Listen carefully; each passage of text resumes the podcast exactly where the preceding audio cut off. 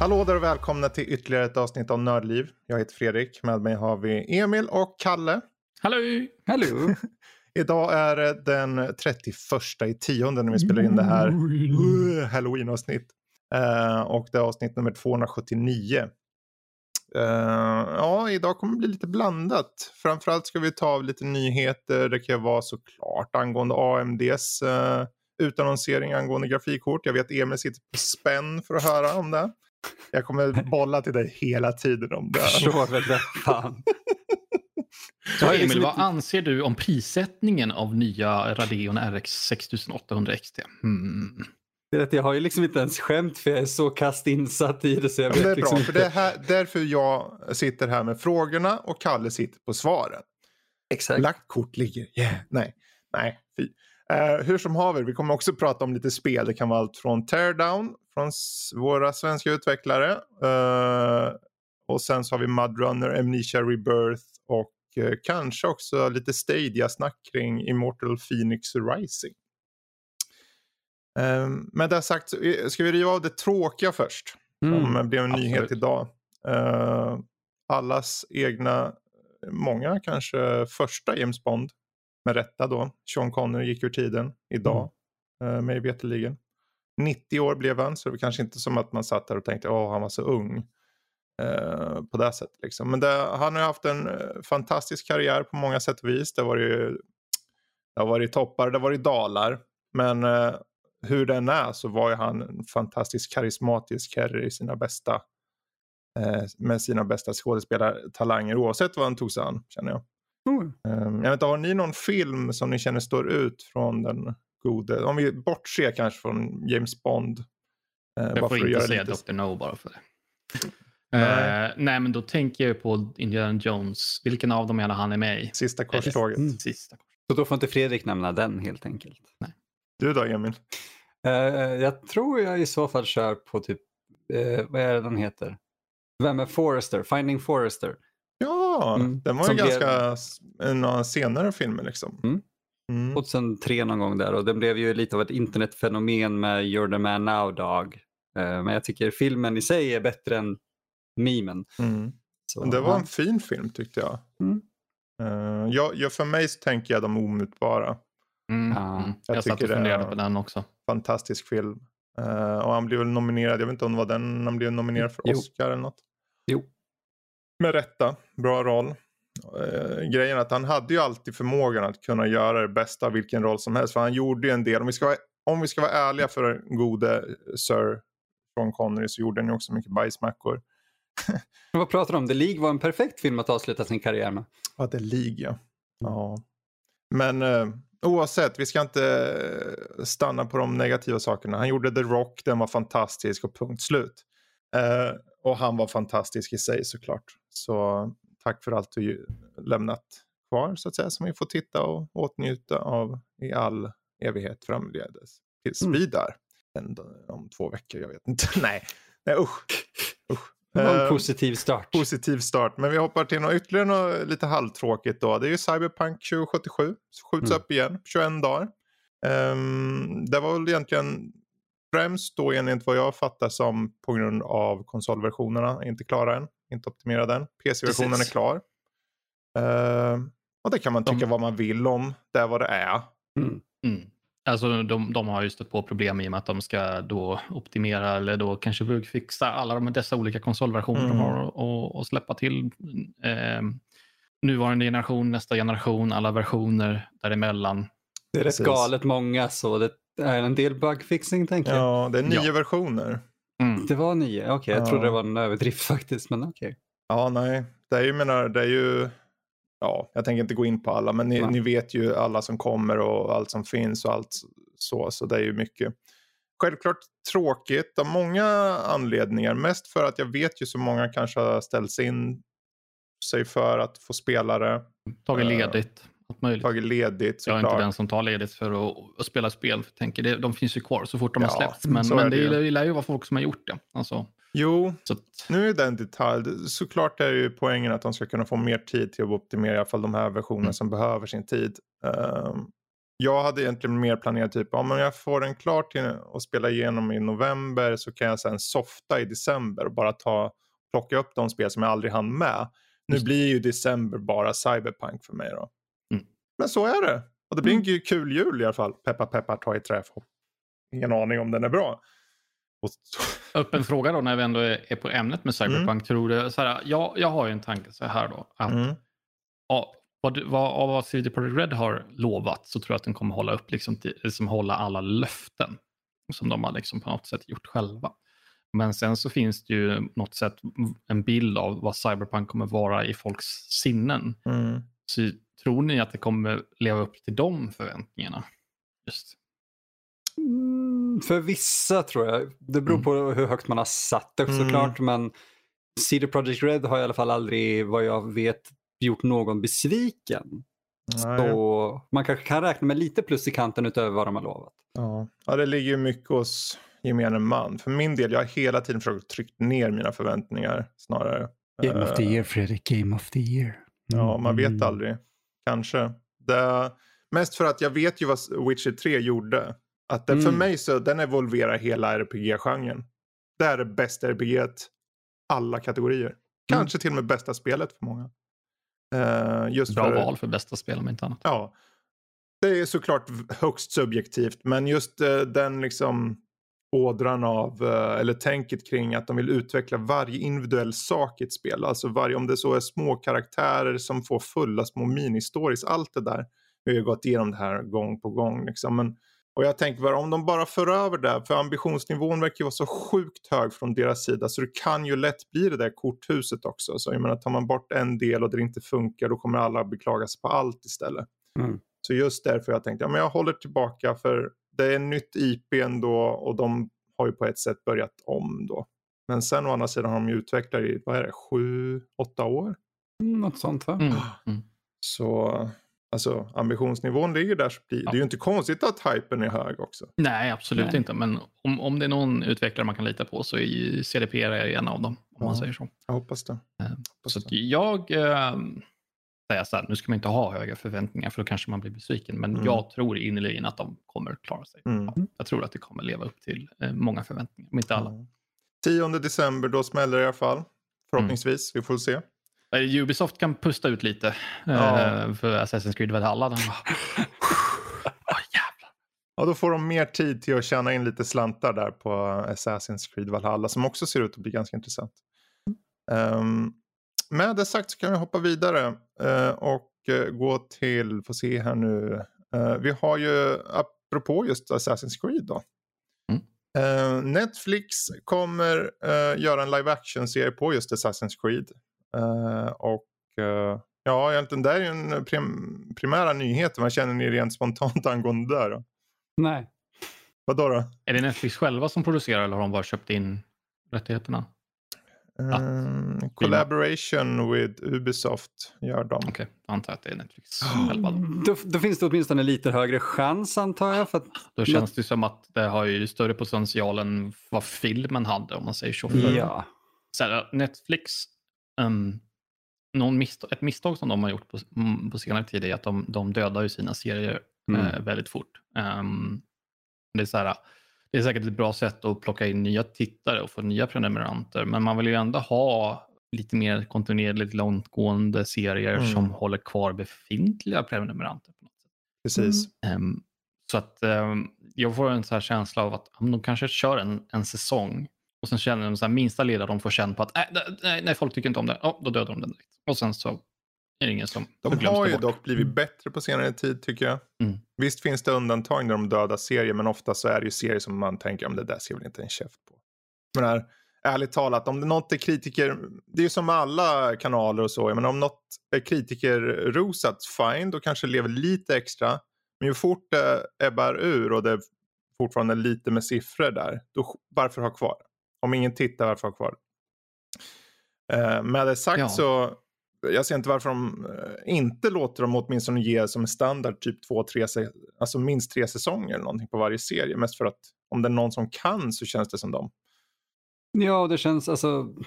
Jag, jag, så länge de har ett ark, tänker Mm. jag, lite grann och vet vart de ska sluta så är det bra. För många serier, typ Orange is the new black, kändes i slutet väldigt, väldigt utdragen. Mm. Eh, och det var ju ändå en av deras långkörare. Mm. Eh, Så om de når upp till kanske fem säsonger så tror jag att de har ett bra story arc att landa Precis. hela projektet med. Jag tror annars en bra, alltså en jämförelse blir ju The Witcher-serien. Mm. Som för övrigt tycker jag är riktigt bra. Eh, den är ju redan andra säsongen på väg och, och så. Någonstans är det ju som med allting här i världen. Om det inte görs bra så blir det inte bra. Då kommer ingen titta. Alltså, The Witcher gjordes bra. Det har människor som vill göra det. De verkar vara eh, passionerade kring det. Och det är ju det de behöver här. För den där filmen som kom. Alltså jösses.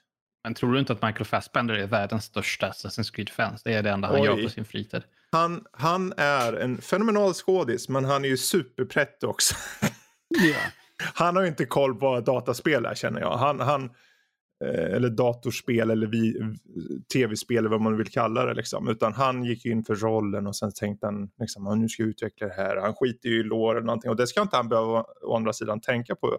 Helheten är ju all, hela, liksom, alla som producerar, alla som liksom, gjorde det. Jag tyckte det var där det var fel, inte Fassbender i sig. Mm. Eh, men jag hoppas göra den här Assassin's Creed med tanke på hur mycket lore det är, alltså mycket, det är ju så mycket historisk eh, liksom, referenser hit och dit så det finns så mycket de kan leka med. Så jag hoppas det blir bra. Det är väl det jag ser fram Alltså jag är inget Assassin's Creed-fan men jag ser väl lite fram emot lekandet med just historia. Precis. Mm. Frågan är vilken rutt de väljer att ta om de kör någon form av eh, eh, nytolkning av befintlig story. Om man Mm. tänker typ första tre spelaren ish där med, Mm. med Desmond eller vad fan hon hette. Ja, karaktären. precis. Desmond. Miles. Ja. Ja. Eller om de Mm. väljer att bara liksom plocka ut en, en helt ny karaktär fast som, som existerar i det universumet. Eller Mm. bara kanske Ja, inte ens det, utan bara göra något helt eget. jag skulle fast nog gärna se att de gjorde något nytt. Eh, faktiskt. Som är liksom eh, i kanon med spelen. Så att de Mm. kan göra något själva liksom. För his rent historiemässigt, du kan ju ta från vilken epok du vill. Det, finns ju, det kommer ju finnas epoker eller tidsperioder som inte har berörts än. Liksom. Så Hur lång är... Hur många avsnitt ska de göra?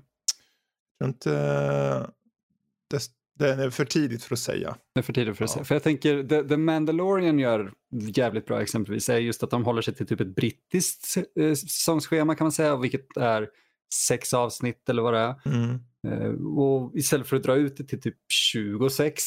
Mm. Jag känner, en säsong med så många avsnitt känner jag sällan håller en, en gedigen kvalitet. Mm. Medan om du har en story som ska berättas under en säsong som är 6-7.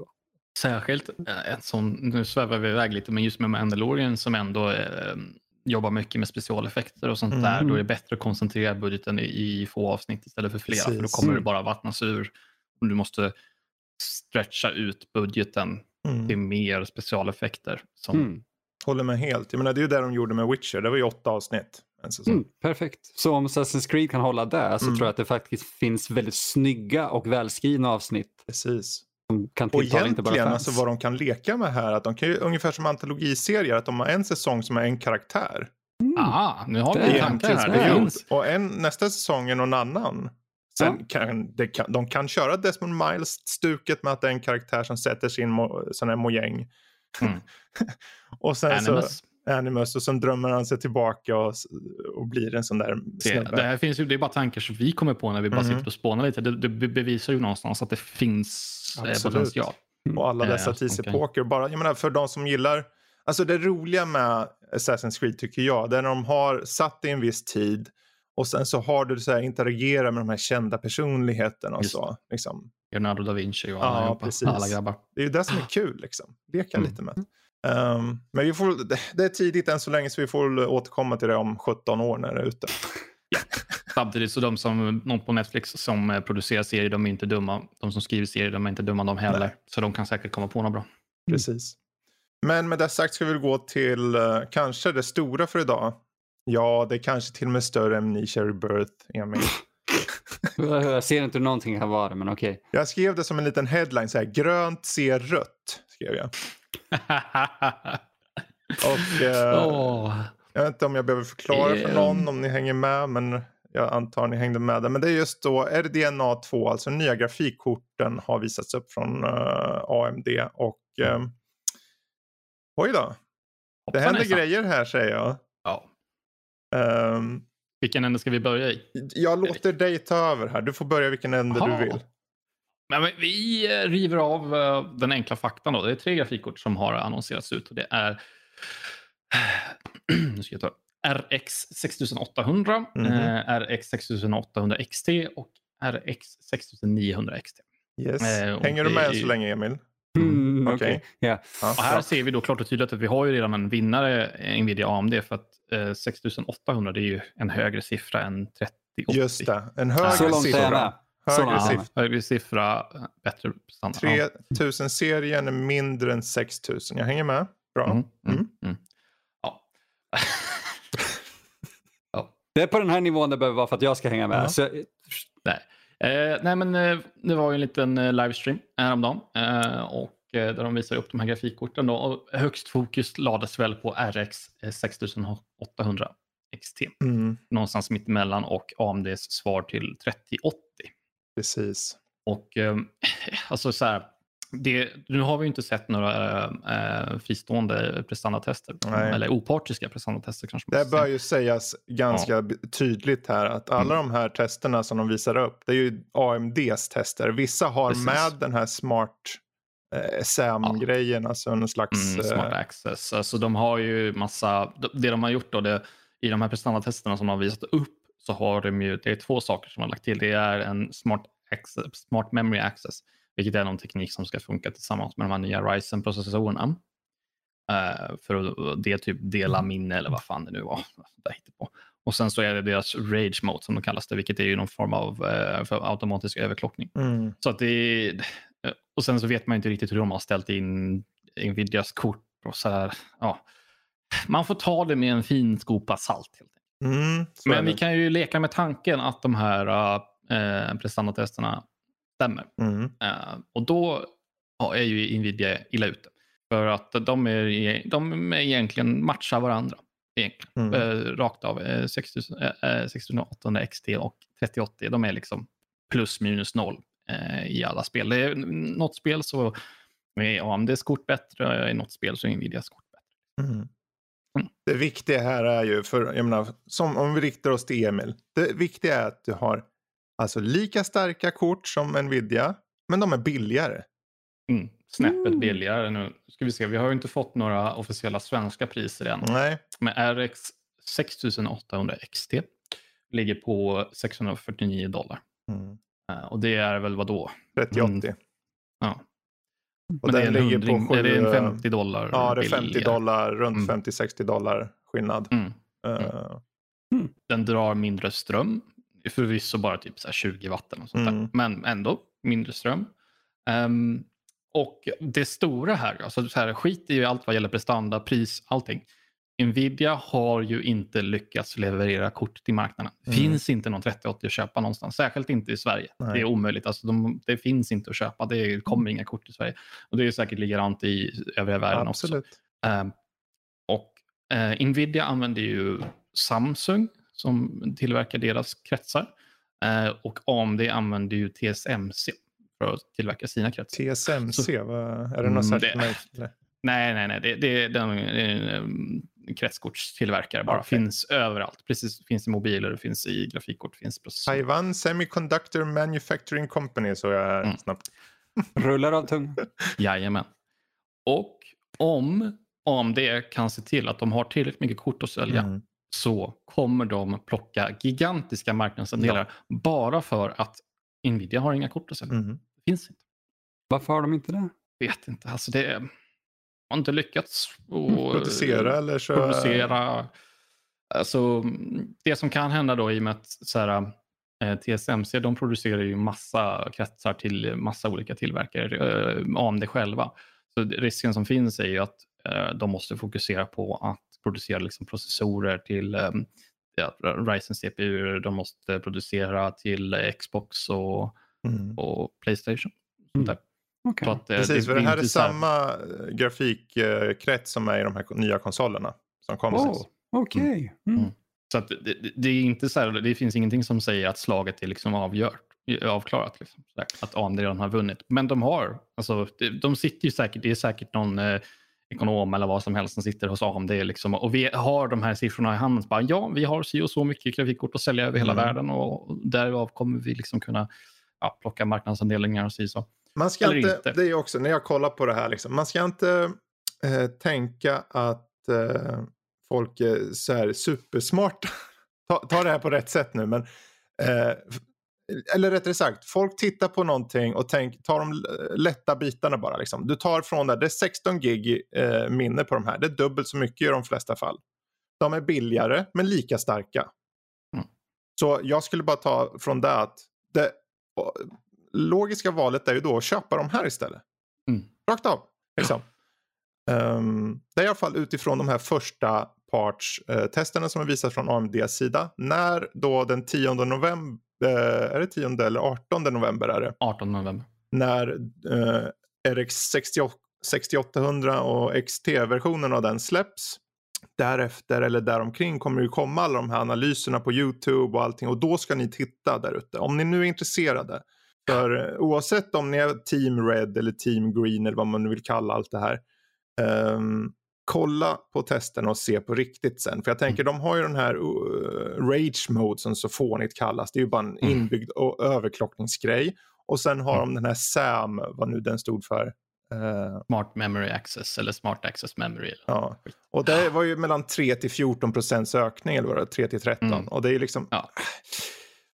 I vissa tester... Förutsatt att du har en ny AMD-processor från senaste generationen. Exakt. Då, vilket extremt få. Så det är liksom, Den här kombinationen är, kommer att vara tillgänglig för ganska få människor. precis. Det viktiga här också är att poängtera att de nu har introducerat Ray Tracing Mm. på sina Mm. kort här. Ja, det stämmer. De gav det väldigt lite uppmärksamhet under sin presentation. Ja, och Men dessutom finns- det finns. testerna visar ingenting på hur, hur eh, Ray Tracing för till exempel eh, AMD är kontra Nvidia, det vill säga FPS-mässigt och allt det här.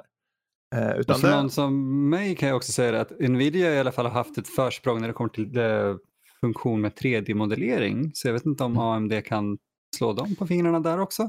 Bra, bra du säger det, för rent allmänt så finns det ju många områden där Nvidia har haft, de har NVENC-grejen, liksom den här eh, för streamingprogram, det är sån här Mm. kodek. Och Mm. eh, kodek som den där. Och i, all- i allmänhet var det en fråga, om du ser bara till drivrutiner så har väl AMD kanske haft vissa problem. Ehm, eller vissa problem, jag kommer ihåg när jag hade AMD-kort så hade jag så här, jaha nu slutar spelet funka här plötsligt. Och då var det bara för att Catalyst bara hade fått något dumbäng liksom. Just Så det kom ju en stor uppdatering när jag fortfarande hade AMD-kort i min Mm. burk. Det här är länge sedan, fyra år sedan. Typ. Ehm, så kom det ju någon stor um, omorganisation eller overhaul kanske man skulle säga av uh, AMD Catalyst. Som de gjorde det, typ, byggde om nästan Mm. hela skiten kändes det som. Och just då så kändes det stabilt och bra. Mm. Eh, så jag hoppas ju innerligen att eh, de har sli- finslipat uh, Ja, de bitarna. jag tror mycket av eh, förra generationen nu, vad hette den?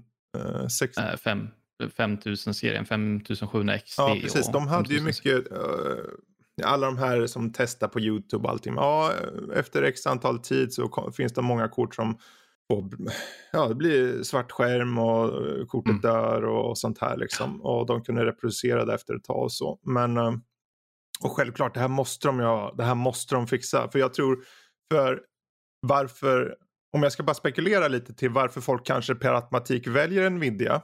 Även med det här i, i tanke. För om 50 dollar, fine. Då är det, jag kan leva med en 500 dyrare. Om jag vet, om jag, om jag kan vara bara så här. Jag vill bara att det ska funka från start. Mm. Många Mm. är ju så. Det är som att köpa en konsol. Du köper en konsol, du pluggar, sätt, pluggar in den och kör ett spel. Och du vill ju ha så med grafikkort helst också. Mm. Bara vetskapen om att det kan krångla. Inte att det nödvändigtvis behöver krångla. De kanske har fixat till allting. Gör att jag är lite så här. Jag vill se alla tester, jag vill höra mer. Det finns, för, för min del, så, så som jag ser det, så finns det två anledningar till att eh, Nvidia är liksom lite, folk föredrar dem. Det är det, dels det här med drivrutinerna. Det finns en allmän känsla av att deras drivrutiner är bättre. Mm. Eh, det, hela deras mjukvarusvit runt omkring eh, med Shadowplay och, och, och så vidare. Eh, RTX vad Voice har blivit en jättestor Mm. poppis grej Vad också. heter den? En GeForce Experience, så heter det. Mm. Hela liksom mjukvarusviten runt omkring är mycket bättre. Men sen så också det här just bara allmänt av att deras grafikkort har alltid varit alltså bäst. Även om det inte är realistiskt för någon av oss att köpa en 3090 eller en 2080 Ti som då förra generationen. Så bara det här faktumet att de har det bästa grafikkortet oavsett pris, Mm. eh, det påverkar eh, folks syn på eh, de olika företagen. Jo. Mm. Att eh, man får ett bättre intryck. Ja, men de har det bästa grafikkortet på marknaden.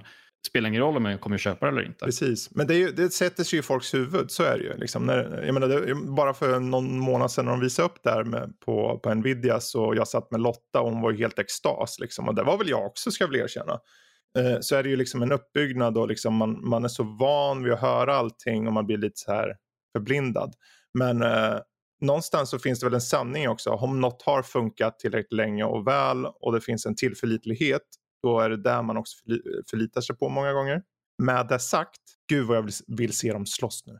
Jag vill se blod. Jag, jag vill att grönt ska bli rött av blod. Eh, Ja, det hade varit sjukt roligt faktiskt om AMD kunde slå ytterligare en homerun. För Mm. liksom i CPU-marknaden så har de ju verkligen liksom ja. Sett etsat sig fast nu. Liksom där. Ja, Alltså, Intel min inre till. lilla nörd sitter och kvittrar inombords när jag tänker på att deras fetaste kort, Nvidias, den här 3090 som kostar 15 papp eller vad det är. Och så Mm. kommer deras de här nu 60, 6900 XT från AMD. Mm. Och enligt deras tester hittills så visar de att den är på samma nivå. Ungefär på samma nivå. 500 dollar mindre. För, för 5000 mindre. Det är rätt galet. Mm. Och visst, alltså prismässigt, då landar du på 10 000 spänn för ett grafikkort. Men, Men, fortfarande. men det är ändå att, okej nu, nu vill jag se, jag vill se så här, ding, ding, ding, ding, och så går de upp i ringen och så slåss de om kunderna och sen så kommer, ja vi måste dra ner priset här och så kommer eh, någon säga, ja men då kontrar vi med att vi slänger med det här och sen gör vi det så här och blipp plopp och sen så är det värsta fighten och så är vi nere på jättebra priser och så kan Emil få ett nytt grafikkort. Yay! Ja. Alltså, jag står ju själv inför det här valet. När de visar upp 38 Mm. så bara jag bara, oh, mm, mm. Mm. Men sen så visar det sig att ah, det finns inget 38 att köpa. Nej, Mm. Eh, så allting handlar om, jag hade tänkt att köpa någon gång i början på nästa år. exakt. Ehm, så allt handlar ju om vad som finns att köpa. ja. Och det där, Och jag är inte den som, eh, värt att nämna också, jag är inte den som så här, sitter och vaktar och så här, stressköper så fort det finns något i lager. Jag vill liksom ta min tid Mm. och kunna så här, Mm. jämföra. Jag vill inte köpa första bästa som kommer i lager utan jag vill så här, då, då kan jag hellre vänta ett halvår eller vad som Absolut. helst. Och, och så bara se, Mm. ja det här finns i lager, då tar vi den. Ja. Och det är helt Ja. rätt sätt. Precis så. Eh, jag menar, det ska bli jättespännande att se de här testerna sen. Se hur de slåss och hur det faktiskt är på pappret. Jag menar, för de hade ju, det var jag vet inte om det var den här SAM-grejen. Det fanns stöd Mm. för 15 spel. På det. Just det. Mm. Och då tänker man okej, för det var egentligen samma sak med RTX när den kom.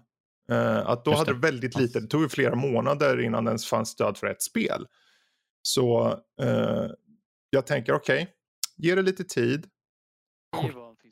Och sen så Förlåt, får vi se. På fel, tryckte på fel knapp. Du förlåt. tryckte på fel knapp. Eh, det är ingen fara. Eh, men jag tänker, det, det, får se nu till våren hur det ser ut. Jag är mest nyfiken hur det ser ut med efterfrågan och eh, hur mycket faktiskt finns på lager här om, vad är det, är det tre veckor, två veckor?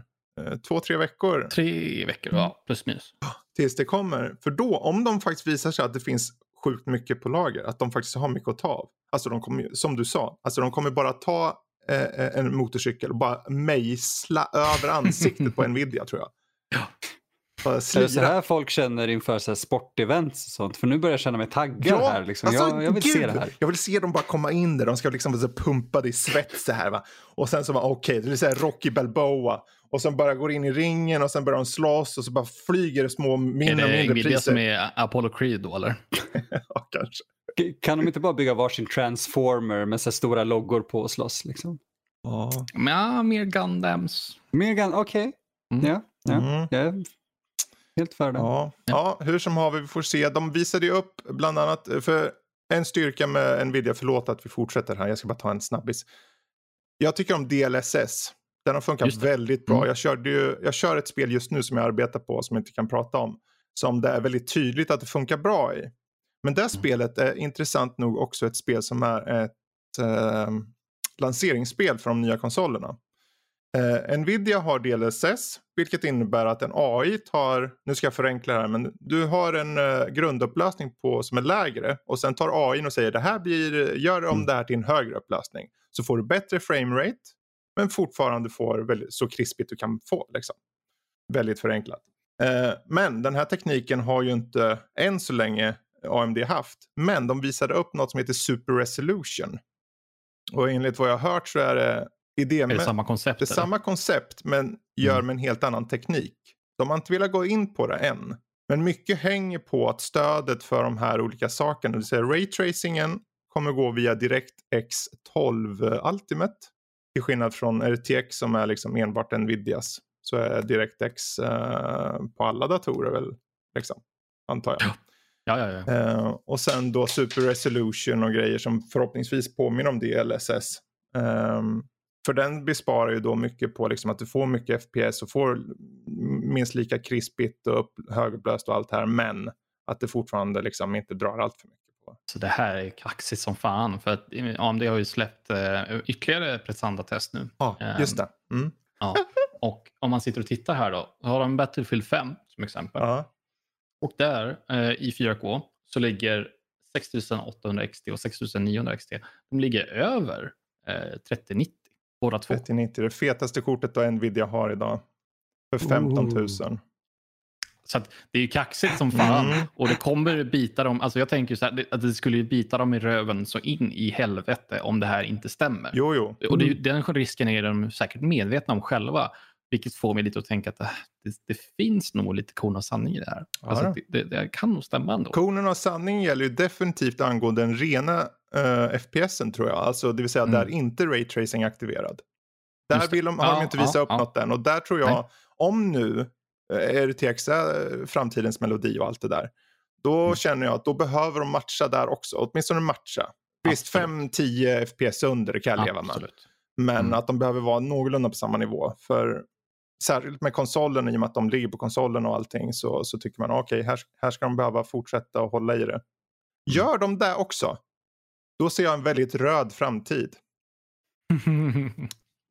ja, du har så ack så rätt eh, Fredrik. Men jag tänker ändå liksom nyttan som finns att hämta i raytracing. För jag tänker så här, hur för, förhöjer det upplevelsen i, egentligen? Mm. Eh, för vad jag känner, känner det som att man använder, om man använder raytracing till eh, så här, väldigt specifika saker ehm, så, så kan det förhöja upplevelsen väldigt mycket. Mhm. Typ skuggor, sådana saker. Så eh, rena liksom, reflektioner som man såg typ Battlefield, som man ser typ i Battlefield 5 där det är, så här, eh, är så här, spegelreflektioner i, i vattenpölar och allt möjligt. Så här. Spontant så känner jag inte att det förhöjer upplevelsen särskilt mycket. För Exakt. innan raytracing var en, eh, hårdvaru-raytracing var en sak. Alltså, spelutvecklare har ju varit oerhört duktiga på att fejka sådana här saker. Oh. Så att det kanske inte gör så mycket att AMDs implementation av hårdvaru-raytracing inte är riktigt lika knivskarp som Nvidia. Nej, jag tänker mig att på gemene man så, så länge man ser, för de flesta kommer kolla på vad är högst i världen och vad kostar minst bara. De, det, alltså Mm. folk är enkla och jag är själv sån. Det är inget fel i det. Man vill ha det bästa för den bästa pengen liksom. Och Mm. om de kan matcha er till eh, raytracing-nivåerna, eller åtminstone vara bara inte för långt ifrån, så kommer Mm. det eh, vara bra för dem tror jag bara. Eh, vad gäller raytracing i sig, huruvida det är bra, det är ju en annan diskussion. Men, eh, och den kanske vi kommer till, för jag har ett spel som har en egen raytracing-teknik i sig. Sen. Men eh, Mm. oavsett, vi ska nog runda av det här.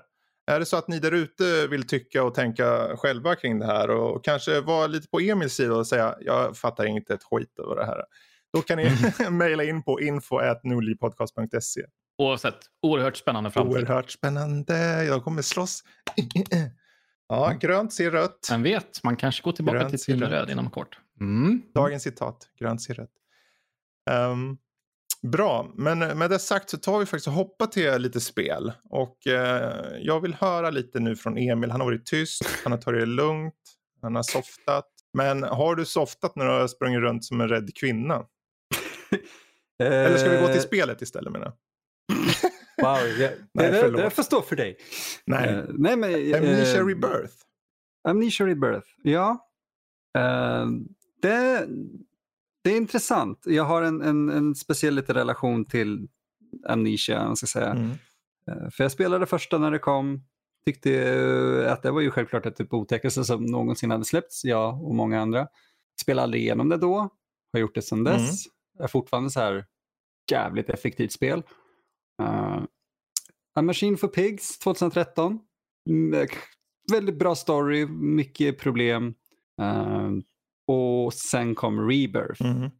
Och Rebirth är väldigt intressant för att de har, Frictional står bakom det, som de, första, som de gjorde med första spelet också.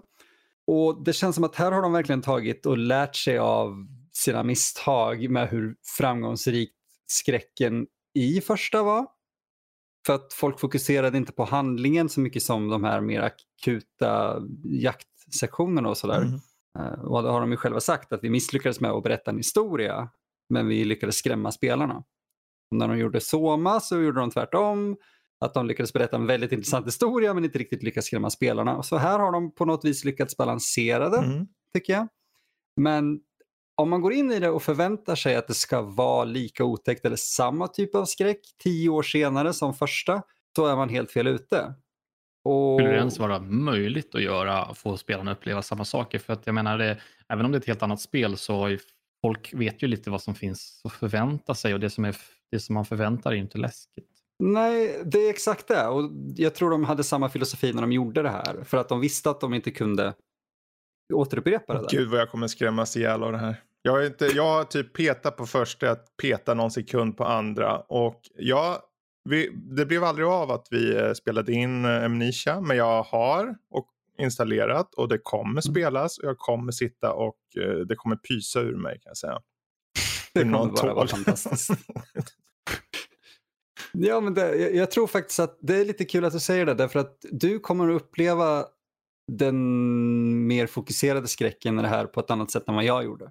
Eh, Men jag vet inte, hur mycket, ska man prata spoilers? Ska man prata... Kan ju lägga upp premissen i alla fall. Ja, var börjar vi för någonstans? Eh, premissen är, du spelar som Tassi någonting, det är fransk namn, jag glömde bort det helt. Uh, Tassi. Och Tassi. Du är med i en, eller om en flygplanskrasch i, heter det Algeriet, Algeriet? Algeriet. Algeriet, Algeriet, just det. Mm. Mm. Och upptäcker att du är helt ensam på ja, vraket. Mhm. Och du, när du kommer ut därifrån så börjar du så försöka hitta ledtrådar efter dina kollegor och vänner för att du är en arkeolog som har grävt och jobbat på en specie, speciell mm, expedition kan man säga. En expedition som hundra år tidigare, eh, 1837 typ, eh, utforskades av dem i originalspelet. Eh, Så det, du, du får besöka platser som refererades Ah, i första. okej. Eh, Så det, det, fast i övrigt är det inte jättestor koppling. Mm. Men det, har man spelat lite av första så kommer man känna igen vissa saker här i. Eh, och snart, det är väldigt tidigt faktiskt, så det är ingen jättespoiler på det här sättet. Utan det är att hela hennes anledning till att försöka överleva och ta sig hem eller till civilisation är att hon upptäcker att hon är gravid. Mm. För hon har nämligen ja, förlorat minnet såklart. Och det erbjuder en helt annan typ som sagt av skräck än vad jag som icke-förälder och man kan eh, referera till eller relatera till. Mhm. Medan du Fredrik som ändå är en förälder kanske förstår mer eh, föräldratänket som hon brottas lite med. Man ska säga. Eller blivande föräldratänket i alla fall. Eh, så de gör en mycket mer relaterbar skräck här än hjälp jag måste springa och gömma mig i garderoben. Så Det, det ger ju ett extra lager på något sätt. Som slåss inte bara för sitt egna liv. Något Nej. sätt. Ja, hon, är, hon är väldigt, eh, det störde mig lite grann, hon är väldigt pratglad. Eh, Ja, det, det, det visade sig i uh, den gameplay-trailern som släpptes. Alltså, då, var, då kändes det lite extremt kanske. Mm. Är det verkligen så i det faktiska spelet? Det kan vara så. Mm. För att du kan, eh, det finns en mekanik som, för att lugna dig. Mm. I första spelet så var det, ja men jag kan tända eh, en fackla och sitta där i ljuset och ta lite laudanum. Så blir jag lugn. I det här så kan du inte riktigt ta laudanum för att det finns inte mycket. Mm. Och du är gravid. Så det är mycket sånt man måste tänka på. Kan jag ta det här? Nej just det, jag är gravid så jag måste akta mig. Och du får inte gripas av panik och du får inte bli rädd och, och sådär för att det kan ju självklart påverka barnet. Och i slutändan, eller rent mekaniskt i spelet innebär det att det kommer påverka ditt slut. Mhm.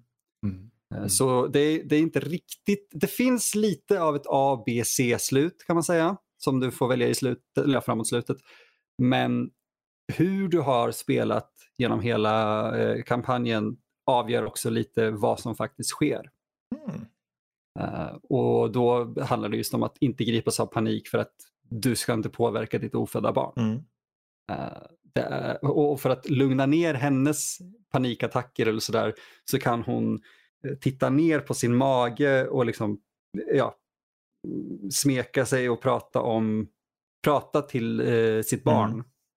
Och det är en mekanik som jag aldrig någonsin sett innan och jag tyckte det kunde hanteras väldigt illa eller bra och jag tycker de hanterade det bra. Mm. Men det blir väl lite det här, okej, okay, nu pratar du väldigt mycket och du tänker och säger saker som jag som spelare överhuvudtaget inte kan reflektera över. För att jag är inte förälder. Jag är inte gravid. Jag känner inte den paniken du känner. Så det andra halvan blir mycket mer av att du åker med Tassis berättelse än att du upplever och projicerar dig själv. Som du kunde göra med Daniel i första, även om han också hade en egen agenda. Mm. Uh, det är intressant och jag vet inte om jag skulle säga att det är bättre än första. Och det var någonting jag insåg när jag skulle skriva recensionen. Uh, för jag, jag, är ett stort fan av tvåan, alltså Machine for Pigs. Jag är ett stort fan av första och jag landar nog i att jag är något stort fan av det här också, men jag måste, det måste liksom få gå ett tag. Jag måste få fundera på det. Uh, för alla tre är väldigt olika mm. spel. De vill väldigt olika saker, så jag tycker det är helt fel att ställa dem mot varandra eh, som vilket är bäst, även om de är i samma serie, mm. för de är totalt olika i vad de vill berätta och göra. Uh, så jag tycker dock att det är värt att kolla in. Mm. Oavsett kommer jag ju skrika som en liten flicka, så, så är det Det kommer du ja. göra, tveklöst. Eh. det är effektivt med sin skräck så ja. Och, det är ju så det ska vara. Det är ett mhm. skräckspel. Mm. Jag hoppas det i alla fall. Det är konstigt ja, alltså, att jag hoppas och blir rädd, men det, så, så ska det ju funka. Om, det inte, om man inte blir rädd så är det uppenbarligen ett dåligt skräckspel. Kanske? Ja, alltså hade, jag blev ju överlycklig under en specifik jaktsekvens mm. just för att jag blev livrädd. Uh, för det var lite den där, åh vad skönt jag klarar undan mig. Det går fem sekunder och sen hör jag bara hur någonting håller på att kräla ja. genom hålet jag precis kom oh, igenom. Gud. Och bara, nej, det var bara att fortsätta. Hoppla. Så det var, det var ja. kul. Vi får se om vi återkommer till det när jag har uh, provat på med det också kanske.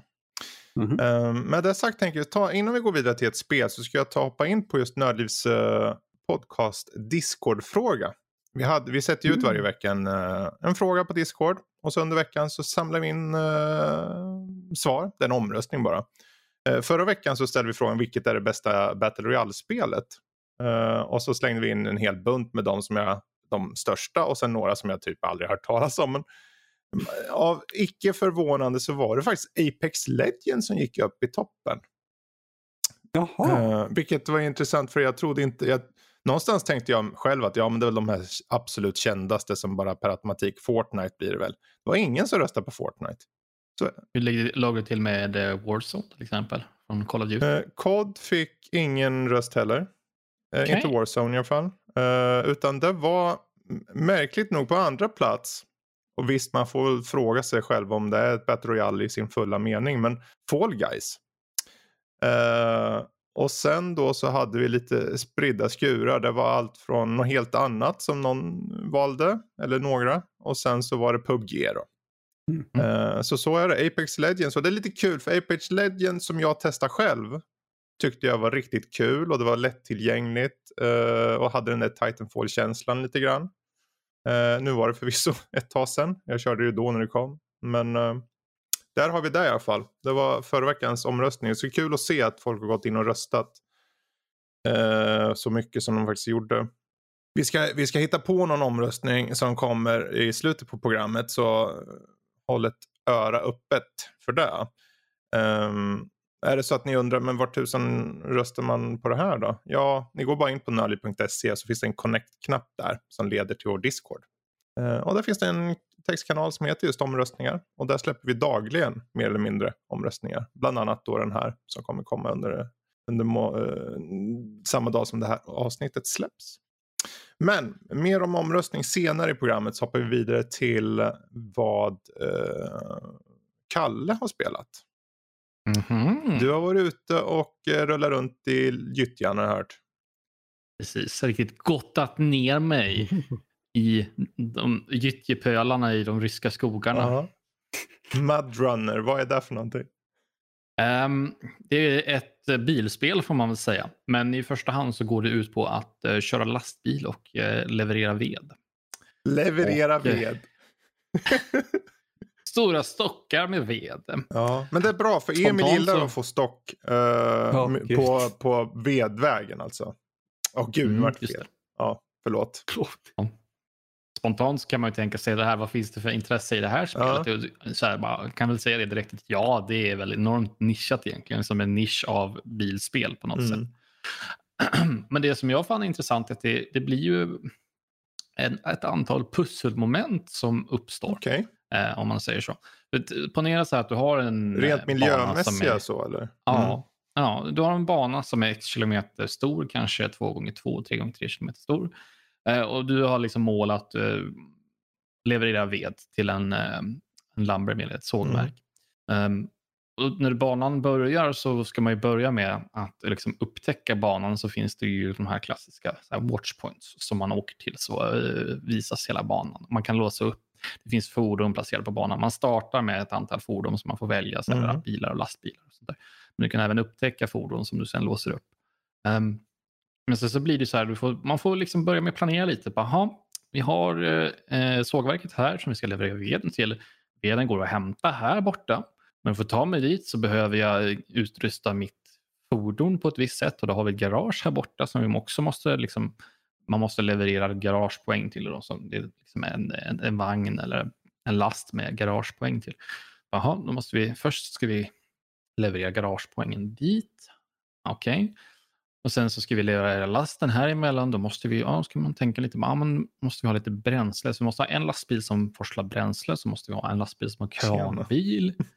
Eh, och sen så, ja, alltså, så det blir liksom, man måste luckra upp mm. hela banan på något sätt och sen tänka efter. Så, ah, Okej, okay, då måste vi göra på det här viset. Och sen så huvudsakliga liksom, spelmekaniken i spelet är ju just fysiken när man kör i, ja, på leriga vägar, ute i naturen helt enkelt. Och den måste sägas är ju fenomenalt bra. Jag tycker inte mm. att det är mm. någon underdrift utan fysiken i spelet är Just ju... det här med du står och slirar in pöl och blir bara djupare och djupare liksom. Ja, ja. Mm, det kanske inte låter så här. Det, det är ju inte ett snabbt spel. Alltså maxhastigheten kanske är 5 km i timmen i vissa fall. Liksom. Här åker Kalle Men... med lite V. Tjo mm, ja. alltså det låter förvånansvärt jag vet inte, lockande, tillfredsställande. Mm, mm. Ja, alltså så här. Och, nej, det, alltså det är ju... Alltså det är simulation på hög nivå på något sätt. För det är ju inte ja. simulation bara sett till bilkörandet. Det är ju simulation i miljöerna. Just det här med, okej okay, jag mm. ser att det är lite mer torrt där. Okej, okay, jag ska mm. åka upp lite här om det går så jag får lite fäste. Ja, just det, det är lite, mm. jag behöver få det här hjulet att komma loss lite lättare. Jag släpper lös mm. det här hjulet och så kör man liksom. Mm, för du har ju ganska granulär kontroll. Så här, visst, nu kör man med mus tangentbord. Du kan ju få ännu mer om du kör med liksom ratt och pedal. Nu har inte jag några sådana, så nu fick jag klara mig utan. Men du har ju ganska granulär kontroll där du kan eh, köra med låg växel. Du kan koppla in en eh, diff, då, alltså dif differential, vad heter ja, differentiallås mm. eller vad det nu mm. heter, som gör då att, att eh, vanligtvis då så driver ju inte alla, om man har en fyrhjulsdriven bil så driver ju inte, den driver ju på det hjulet som har minst motstånd. Mm. Men sätter du in differentiallås då driver den lika mycket på alla hjul. Vilket då ger bättre framkomlighet i terrängen och sådana saker. Uh, så det är väl det man sitter och kämpar med liksom från stund till stund. Vi körde ju en sån här helt... Det är för övrigt det, det går att spela co-op också. Jaha. Det är upp till fyra spelare. Det är ju det som... Det är då som en tar, liksom, jag tar veden, du tar mm. bränslen, jag hämtar polackerna och du åker till Jönköping. Mm. Exakt så. Alltså, du kan ju spela det själv för att du, du kan ju hoppa mellan fordon och sånt där så det går okay. alldeles utmärkt att spela själv. Mm. Inga illa ment uh, om polacker för övrigt. Nej, absolut inte. De är Arbetsamma herrar i sina bästa åldrar. Och kvinnor. Ja. Mm. Folk i all allmänhet. Men när man spelar fler, som vi har spelat, vi har spelat tre stycken då. Då kan man ju dela upp mm. arbetsuppgifterna. Så någon, drar, någon kör kranbil och lastar ved och någon kör veden i sig och någon kör med bränsle och, och, och reparationskit och allt möjligt sånt där.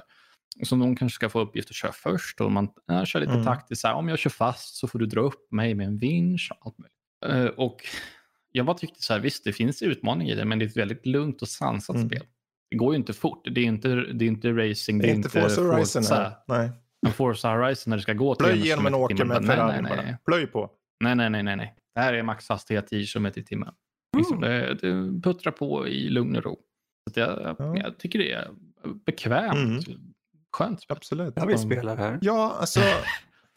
det, är, det är ju det här som är så roligt med spel i allmänhet. Vi pratade nyss om Amnesia, det är liksom skräck, det är första person, det är berättelse. Här är, liksom, här är ren fysikbaserad miljö. Liksom det, du ser bokstavligt talat leran bara väller upp när du kommer med dina Mm. enorma hjul. Liksom. Eh, härligt. Ja. Och det, man kan se så här klart och tydligt på fordonen. Liksom. Så, ja, men, ja, men titta, här har vi en lastbil. Den har inte, den däck, mönsterdjupet är inte så lätt. Okej, det- den är typ gjord för att köra på Mm. vanlig asfalterad landsväg. Och så kör man in i typ så här en centimeter lera, så bara, då tar det, Mm. tvärstopp. Det var okej, slutdiskuterat där. Ja, men så kommer man med en, eh, en lastbil med så här supergrova däck. Mönsterdjupet är typ en decimeter. Mm. Man bara, ja, så plöjer man bara rakt igenom. Ja, Alltså du får ju mig också bli sugen nu ju. Mm. Helskotta. Ja. Ja, Ja. Mudrunner. Bra. Det finns ju en uppföljare som heter Snowrunner. Mm. Som är samma koncept fast i snön då kanske. Ehm, nej, nej, men jag, jag gillar Mm. det. Um, Små puttrande spel behöver, krävs inte så mycket. Liksom, du behöver inte tänka på det så intensivt. För Det har ju spelat mycket sådana spel som man måste vara, liksom, vara engagerad Mm. i jättemycket och köra stenhårt och, och ha koll på allting. Nej, men då är det bra. skönt att ta en liten paus Ja. och bara liksom puttra runt i, i skogen och hämta ved. Varför inte? Någon måste hämta ved också. Eh, det- man, man blir lite fundersam. Bara hoppas att den här veden är fan värt. För vi körde ju sån jävla sjuk bana eh, igår. Eh, så körde vi en bana som heter The Deluge. Och den var liksom var den delade. Det var två öar som var delade eh, med liksom en sjö mhm. eller vatten. Och så fick man liksom hitta och söka sig fram i vattnet. Vad finns vad är det tillräckligt grund för att korsa mellan de här öarna? Mm. Så var det så här, vi körde ju fast med typ för fyra lastbilar, bara körde rakt ner i vattnet i, i liksom hopp om att hitta fram över. Nej, det var det Ja. konstigaste. Jag hoppas att den här, vi vi liksom, eh, för att klara banan så skulle vi leverera två last med, eh, med det finns ju Mm. små, medium och stora stockar. Vi skulle leverera två last med mediumstockar. Jag hoppas att det är värt det. Att vi, vi tar och liksom kör in de här lastbilarna ner i vattnet i hopp om att hitta och så ska vi liksom plöja igenom två meter, två meter vatten för att ta den här eh, veden ska levereras. I typ, ja, det är fyra kilometer bort men det finns ju träd precis runt hörnet från sågverket. Kan vi inte ta dem? Ah, nej, nej, nej, nej, nej. Nej, nej, nej, Nej, ni ska gå och hämta veden som är på andra sidan sjön här. Varsågoda. Ja, nej men Mudrunner. Hade man gjort så hade det inte funnits något spel, men ja, man, man blir Ja. lite fundersam. Nej, men definitivt värt att titta in. Ehm, och från ett spel där man eh, sjunker ner i lera så tar, finns det ju viss mån av lera också i uh, Teardown. Uh, åtminstone på det sättet att du kan gå runt med din slägga och smacka på lite på marken här och var och sen så förstör du den. Uh, alltså Teardown, det är svenskutvecklat, det finns bara i early access än så länge. Och eh, vad, hur ska man beskriva det i en sån här pitch meeting liksom? Ja, tänk dig att du, allt kan förstöras och den heist. Där, där har du liksom beståndsdelar av det. Eh, hela världen i, i Teardown är voxelbaserad. Och de har skapat Mm. eh, en egen motor som gjort det. påminner till viss del lite om Minecraft-eskt så, men det är betydligt mer detaljerat. Eh, och ofta så är det liksom, när jag säger heist, då handlar det till exempel om att okej, du har en liten skärgårdsö här med ett par byggnader och lite båtar och allt möjligt. Och det finns eh, kanske fem stycken GPS-grejer eh, som du måste gå runt och plocka upp. Problemet är att om du tar en GPS då aktiveras ett alarm. Då har du en minut på dig. Om du inte hinner ta alla fem de här alarmen under en minut, ja då förlorar du. Så hur gör du då? Ja, allt är ju påverkbart. Så du tar den där stora lyftkranen du ser där borta. Och så manglar du rakt in i huset bara. Alltså förstör hela huset. Plockar upp den där hela skiten bara. Ta med, dra. Sätt en eh, typ en, en så här planka. Fungerar som ett rep i det här av någon konstig anledning. Eh, sätt en planka på, på en stor jäkla. Säg att en värmepanna den här GPSen sitter fast på. Så drar du hela värmepannan till, till slutpunkten som du ska leverera allt till bara. Dra skiten bara. Du kanske ser en, eh, okej okay, en av de här GPSen är på en, en båt. Som är på, på, på en släpkärra. Ja men då tar du, tar du bilen och bara kör iväg med hela skiten bara och ställer den. Uh, och allting. Och sen ibland kan det vara att du kanske, ja men du ser det där höghuset där borta. Du har en minut på dig att förstöra det. Och det är så, det är liksom, ju mer du spelar desto mer tillgång får du till olika typer av, eh, det kan vara liksom pipe bombs eller hagelbrakar eller någonting. Men din grund, eh, ditt grundverktyg är din hedliga gamla goda slägga som du kan mosa skiten ur saker med. Och eh, oj vad kul det är. Det här känns ju på något sätt som spelarfrihet i sitt esse. Ja. ja hur vill du ja, göra det här? Precis. Och det är också... The world's your oyster. Och jag tror också att det kommer bli stort för speedrunners det här. För, för det Just finns, det. Eh, mm. som jag nämnde den här GPS-grejen, att du springer runt liksom och ska ta, säg att det är tre punkter, som ska, spring hit, ta den här, gå till den andra punkten, ta den här du måste vara kreativ hur du tar det till den. För det är kanske på andra våningen på ett hus och sen är det i, i ett enskilt rum i ett annat. och så. så Okej, okay, jag tar en bilen, så manglar rakt igenom och sen springer jag upp för trappan, tar den, slår genom väggen, hoppar ut på taket, slår mig genom taket ner där på var den är och så till den tredje platsen vart nu den är någonstans och sen ut till slutpunkten, hoppar in i en, i en van och så drar du ut och så har du klarat uppdragen under en minut. Från det att du tagit första GPSen. Och jag kan inte säga annat än att jag älskar just kreativiteten och förstörandet. Jag vill mosa skiten ur allting. Någon, flera gånger, man kan ju hitta så här pengar och grejer som kan uppgradera dina vapen och allt vad det är. Så om du går runt och luskar runt överallt och hittar i saker i, i olika hus kan du få så här pengar. Och luska runt det betyder att du slår skiten ur varenda vägg du ser. Och bara kommer, ja men här ska vi, kom, kom, en toalett, här ska vi. Oh. Den är i early access, den kom ut häromdagen. Och är det så att det låter intressant skulle jag faktiskt rekommendera att ta en titt på det.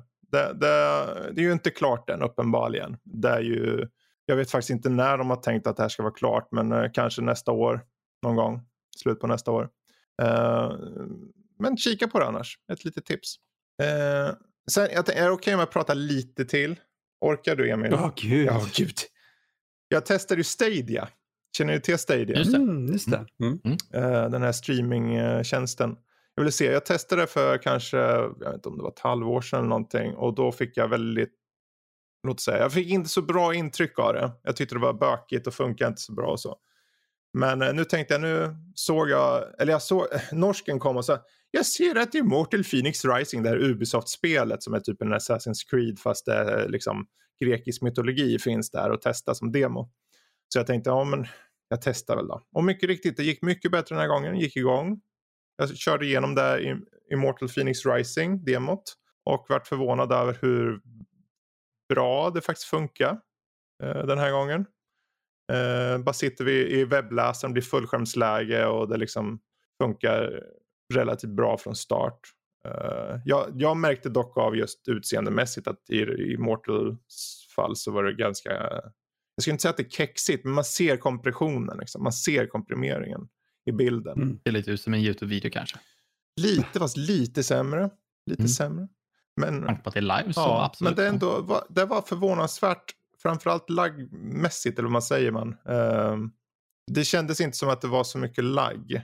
Nu var ju det här som Assassin's Creed, det är ju ganska mycket animationer och så. Så det är inte som att du kanske mm. känner av, det, inte, det var ju inte Super Meat Boy direkt. Då hade det kanske varit mer tydligt, en sånt här Twitch-spel liksom. Men um, jag tyckte just upplevelsen med, med uh, Stadia var faktiskt förvånansvärt bra. Um, sen så har vi, um, vad heter det, Immortals Phoenix Rising i sig då. Uh, och det finns inte så mycket mer att säga än det här demot som jag körde. Du spelar som den här Phoenix som hon heter. Uh, hon är en slags demigod. hon ska då uh, rädda, så här, ja, hon ska rädda grekiska gudar och grejer det är inte så mycket de går in på det just i demot. Men uh, jag tänkte jag tar upp det mest för att det här, först när jag såg det så tänkte jag nu har vi en, eh, okej okay, den är Assassin's Creed-klon. Uh, och det ska vara grekisk mytologi. Men de har gjort lite egna grejer. Det är lite mer som Zelda Breath of the Wild-dikt på vissa sätt faktiskt. Man glider och flänger runt och du har lite pussel i miljön och så. Uh, och uh, kände att kontrollen satt ganska bra. Utseendemässigt kändes det unikt. Uh, och även om det här är bara demo så jag kan inte säga varken bu eller bä egentligen. Um, så är det ganska bra potential. Det släpps ju typ är det, den 3 december. Så det är inte så lång tid kvar. Jag tänker om man är nyfiken på det här så skulle jag i så fall rekommendera att hoppa ut på Stadia. Det är gratis en månad just nu. Uh, jag menar, gå in där, ta, testa en månad så stänger ni bara av. Cancella på en gång bara. Glöm inte det, för det lyckades jag göra med Playstation Ja, Now. precis. Glömma att stänga av prenumeration. Cancella på en gång bara. Du får fortfarande hela månaden liksom. Eller vad nu är. Och så kan du testa på. Det här fanns och eh, vad heter det nu? Det här um, 4X-spelet uh, Humankind heter det. Så heter det. Uh, Open Dev Beta finns det på. Att, uh, och det, det, är mest för att där ska du kunna skapa dina egna liksom, leaders och grejer. Och, alltså ledare och få en egen historia. Jag testade lite grann också, det verkar helt okej okay, men uh, där kan jag inte säga så mycket om överhuvudtaget. Men som, som system verkar det funka okej. Okay. Den hittade min Xbox-kontroller på en gång och sen var det bara in och sen så hade jag ihjäl Gorgons och allt vad det är för någonting i det här Immortal Phoenix Rising. Så ett tips där, testa det vet jag. Skadar inte. Mm, med det sagt, jag tänker om vi ska uh, hoppa vidare till just uh, den sista biten som blir månadens spelsläpp. Sen ska vi ta och kolla lite på någon uh, diskussionsämne eller diskussionsfråga för Discord då, men det tar vi därefter. Först nu, då, månadens spelsläpp. Vi står inför november och när ni mm. lyssnar på det här så är det ju första november. Uh, och ett visst spel har ju redan tagit sin kos och sprungit iväg. Uh, mm. Och det är kanske är bra att Cyberpunk inte är kvar där. Det är fortfarande ett och annat spel som kommer i november som kan vara värt att hålla koll på. Assassin's Creed, Valhalla, ni vet ju om det mycket riktigt så. Men jag tror att det finns vissa personer som också ser fram emot Prodeus. En, uh, oh, va? Nej, va? FPS, retrostil? Nej. Vart, vart? Påståenden? Nej, Påståenden min gode herre. Det är, inte, det är inte Nvidia som ser rött, det är du som ser rött när du tänker va? Får inte jag Prodeus? Grön ser rött, nej. Emil ser rött. Um, oh, gud, ja. Jag kommer se rött när jag skjuter sönder varelser i Prodeus. Så våldsamt! Ja, det finns ju en förhandstitt på sajten. Ni kan ju läsa den om ni vill veta lite mer. Ah. Men 10 eh, november, Retro Shooter-dags. Uh, och sen då har vi ju den 10 november också Yakuza, Like a Dragon. Ytterligare ett Yakuza-spel för de som springer runt i Tokyo eller och, och slår ner folk. Och sen spelar minispel och så. Och jag menar ni som känner till serien vet ju vad det handlar om. Men den här gången är det turbaserade strider istället. De har mm. gjort om mm. hela den biten. Uh, så de som gillar turbaserad action, kallar man det action då? turbaserade strider. Då mm. kan det vara värt att kika in. Jag menar, alla som gillar Yakuza-serien kommer säkert redan förbeställt och allt det där. Uh, sen så har vi ju då för alla som gillar Destiny 2, Beyond Light, den expansionen kommer. Jag vet uh, Alexis hos oss i Nördliv, hon, hon är redan lågor över det. Och uh, ni som gillar Destiny kommer ju mycket väl få mycket att leka med där den 10 november. Kalle ser fram emot Bugsnacks. Han vill äta en jordgubbe. 100 procent. Och bli en jordgubbe. Udda spelet nummer ett. Det kommer den 12 november. Känner ni till Bugsnacks eller? Ja, lite Inte det minsta. Berätta mer. Ja, det, de har som koncept så här, du är vad du äter. Och då är, du hamnar på en ö liksom.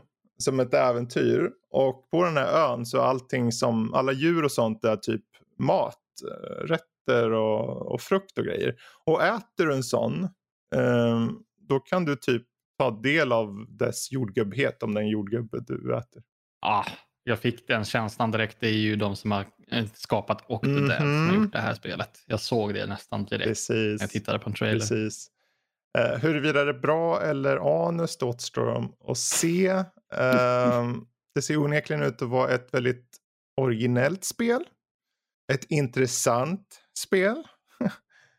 För de som vet vad intressant innebär. Men uh, Eh, det kommer den 12 november och det kommer till eh, Playstation och det kommer till Epic Games Store. Eh, det kommer också dessutom på Playstation Plus som gratis första månaden för PS5. Om jag inte minns helt mm. fel. Så det kan vara värt att hålla utkik för. Och sen då slutligen har vi ju Marvel Spiderman Miles Morales. Jag tror inte så många PS5-ägare eller PS4-ägare inte kommer kanske skaffa det. Det finns nog väldigt många som kommer skaffa det i alla fall. Och sen då har vi, jag vet inte om det här kanske har intresserat dig då, eh, Kalle, men Demon Souls remaken släpps den 19. Mm. Glömmer ju en ganska, st ganska stort spel. Jag är inte klar än. Nej, nej, men jag tänkte komma till kod också.